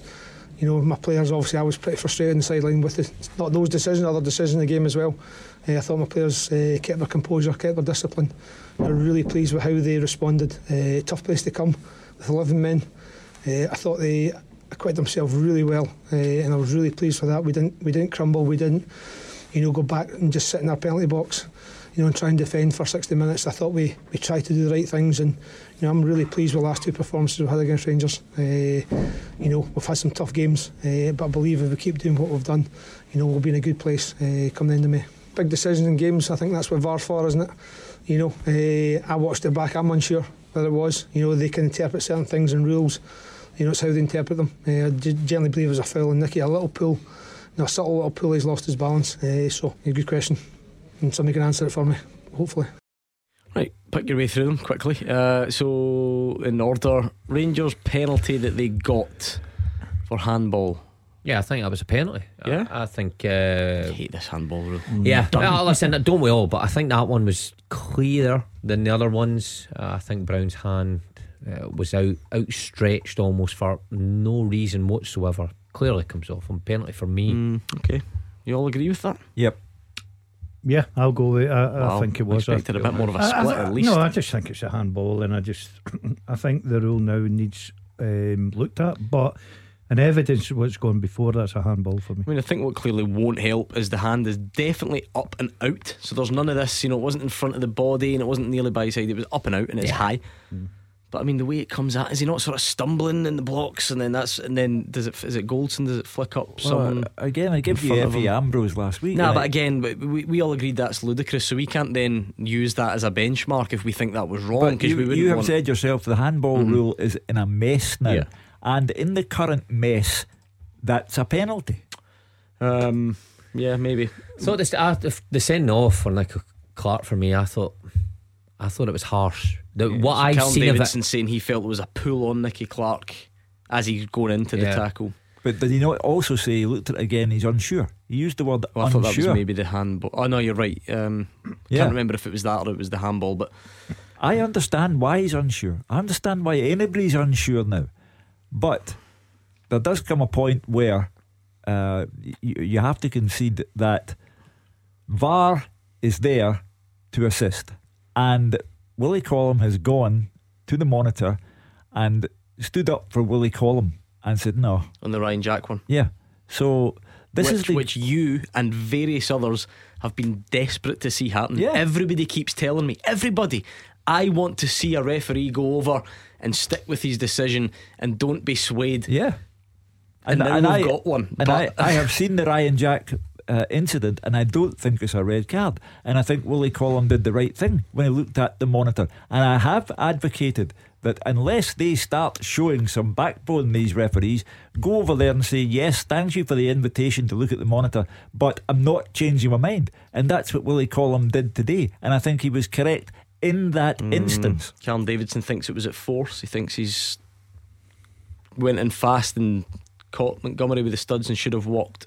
I thought it was the right decision. Referee got A yellow. a, a yellow card. I thought it was none more than that. Mm, for what reason? For what reason? I didn't think it was right. No, but you know what I mean. I'm not. I'm not, Yeah. I'm not disagreeing. Like you know, we Oh, talk well, about listen, things oh, being sorry. high or okay, so I excessive thought, force or yeah, I thought Jack was low. I thought I've seen a different. I don't think his studs were necessarily up. I thought he was stretching for the ball.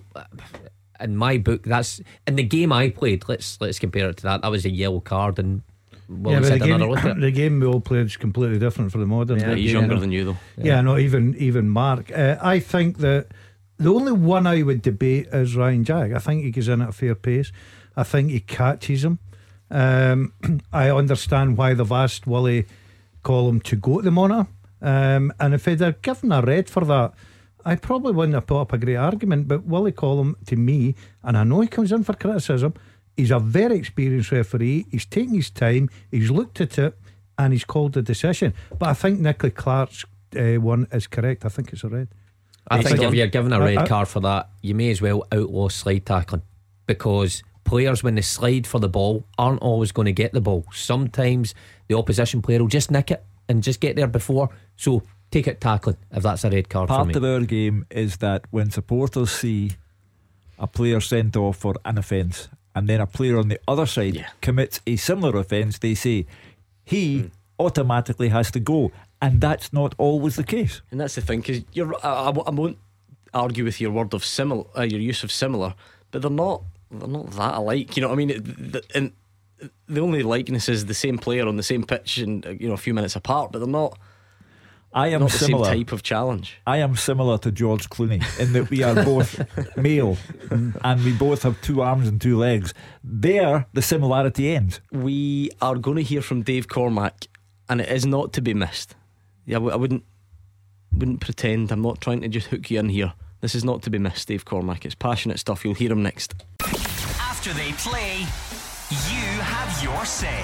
0141 951 1025. Clyde One Super Scoreboards Open Line. Quick recap on what's happened at Aberdeen. You don't need me to go over Hearts, Darvel, the statement. In terms of today, this immediate response they were looking for came in the form of a 6 0 defeat at Easter Road. The players left the pitch about 5 to 5. By 13 minutes past 5, a statement had been issued by Aberdeen to say Jim Goodwin had been sacked. TV pictures have now emerged on Sky Sports News of Jim Goodwin walking across the pitch at Easter Road with his bag over his shoulder whilst the players are warming down. You can see Aberdeen and Hibs players on the pitch as Jim Goodwin walks across it to head for some sort of exit at the far side. It has been remarkable, Hugh Keevins. Well, it's a sad end.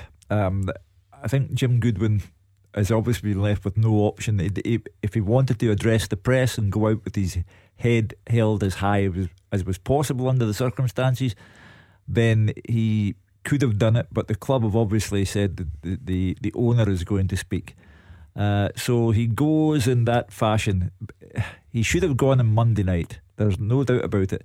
The fault here lies with Aberdeen owner Dave Cormack. He did not do his job on Monday night, and now the club is in tatters, and it's his fault. Look, it might maybe some to some people this is a small thing, but just to me, I that the the, the sight of him walking across that pitch with his bag on his shoulder, just weird, just bizarre It's a- vision. I must admit, I, I Like out the front door or what? No, he couldn't. I don't think he could have. I think people would have stand at the front door. I think uh, obviously his car was brought round to the, the side, Gordon. Um, it's a sad way to see a manager lose his job. Once again, I don't think Aberdeen handled it well in the sacking. We all knew it was coming, but there's different ways of doing it. What he was 15, 20 minutes after the final whistle and he was off. Um, and Dave Cormack was running about doing every press conference under his Mm. sun to try and cover himself up because he's not covered himself in glory. He must come up the scru- uh, under the scrutiny Well- because he's made mistakes. Let's hear from him, Dave Cormack. Not often that this ever, these things ever play out like this. Manager sacked straight after the game, and the chairman goes straight into the press to have his say. I'd just like to, to make a, a statement because uh, personally I feel I owe it to our fans. That's why I'm here. Um, you know, the, the, the results basically since we came back from the World Cup have been uh, wholly unacceptable. And, um, you know, I saw our fans there today, you know, 1,700 of them there today. I used to be one. I was when the 5,000 fans back in 1980 when we won the league, right? We went 5 0. Um, and I feel for them. Uh, personally, I feel like I've let down the supporters. Um, you know, the, the, the thing for me, and, and by the way, I, I met with Jim, and Jim's a thoroughly decent guy, as most of you guys know. And he came up, gave me a hug, and said it wasn't good enough. And, you know, I really didn't need to say kind of much more than that. He's given it everything he could give it. Um, the simple fact is the results since the World Cup and our, our way our away form is just abysmal, totally and utterly unacceptable. The players need to take responsibility too, right? It's always the managers that get it. Um, but you know, for me, um, I'm chairman of the club. You know, um, 64 now. Um, first went to Pittodrie when I was about six years old. Fell in love with the club, and you know, um, love our home city. Um, for me, I'm the chairman. I take responsibility when things go like this. When you have to part company with managers and you make decisions. Yes, I've got a board that's there, and it really doesn't matter that things off the field, commercially and otherwise, are going well. Our academy is going well. Um, but at the end of the day, first team results is, is what matters, and our fans deserve better. Um, I apologise to them. You get one thing right. He said that I've let down the supporters. He began by saying, I owe it to the fans to do what he's done today. He owed it to the fans on Monday to do it and not put Jim Goodwin through what he has gone through today. He's talked about the results since the World Cup. Well, why didn't he act sooner than today? For example, as one of the callers earlier on said, after the 5 0 defeat from Hearts at Tynecastle. Uh, the fact that he's 64 is neither here nor there. Uh, he said that he takes responsibility. Yes, he takes responsibility today. He also took no responsibility on Monday. He took no responsibility after the 5 0 defeat from Hearts. And I shudder to think who he'll come up with next because he's appointed two managers and the club has continued in a downward spiral. I, I'm not sure. If I were an Aberdeen supporter, I'm not sure I would trust his judgment. I think that was quite fair from him there, actually. I think he, he said a lot of things that the Aberdeen fans would like to hear. If you're one of those Aberdeen fans and you're travelling away from home, yeah, you want to hear the chairman take responsibility for what's went on. Now, I think he's actually gave Jim as much time as he possibly can. We're always saying that owners sack people instantly and it's so reactive. I think he's tried his best to give Jim enough uh, room and obviously today is, had to be the end of the line. You heard him. Sounds like it's ended in good terms between him and Jim. That sounds like it anyway. That's what Dave Cormack's saying. But he has to get the next yeah. one right. I mean, there are different ways of looking at it, Gordon. I don't think Jim Goodwin will be in whatever car he was walking to saying, "I can't believe I've just been sacked. No, this Jim is knew. this is a disgrace." So it's not one of them. But that doesn't mean to say just because Dave Cormack had to pull the trigger today, that doesn't mean to say that he doesn't have you know questions to answer. I think I think that he doesn't impress me. Let me tell you right now, he does not impress me. This guy, I think that he sat there today and calculated out right after the whistle. We're going to get rid of Jim. We're going to take these media duties off him because I'm I'm sure Jim would have faced that, and he's basically. He's covered his own back. Let's be honest about all that nonsense he come out with. That doesn't wash with people that know the game. He's come out there. There was a decision to be made mm. on Monday night or Tuesday or Wednesday. He shirked away from it. He threw Jim Goodwin under the bus. Jim couldn't handle it, nor could Aberdeen players. And he's now thrown him back under the bus again and went, I'll go out and I'll spout this nonsense about Aberdeen fan and what I was at six and I was here at Easter Road. Nobody wants to hear that. They want to hear how their club's going to progress. So I'm sorry. Aberdeen chairman is not for me. Right, we'll have to leave it there. Um, but there's a lot to. Uh, we could extend the show very quickly because we won't have time to hear from Michael Beale. He said he was. Um, believes they need more rhythm. There were still red flags in the performance.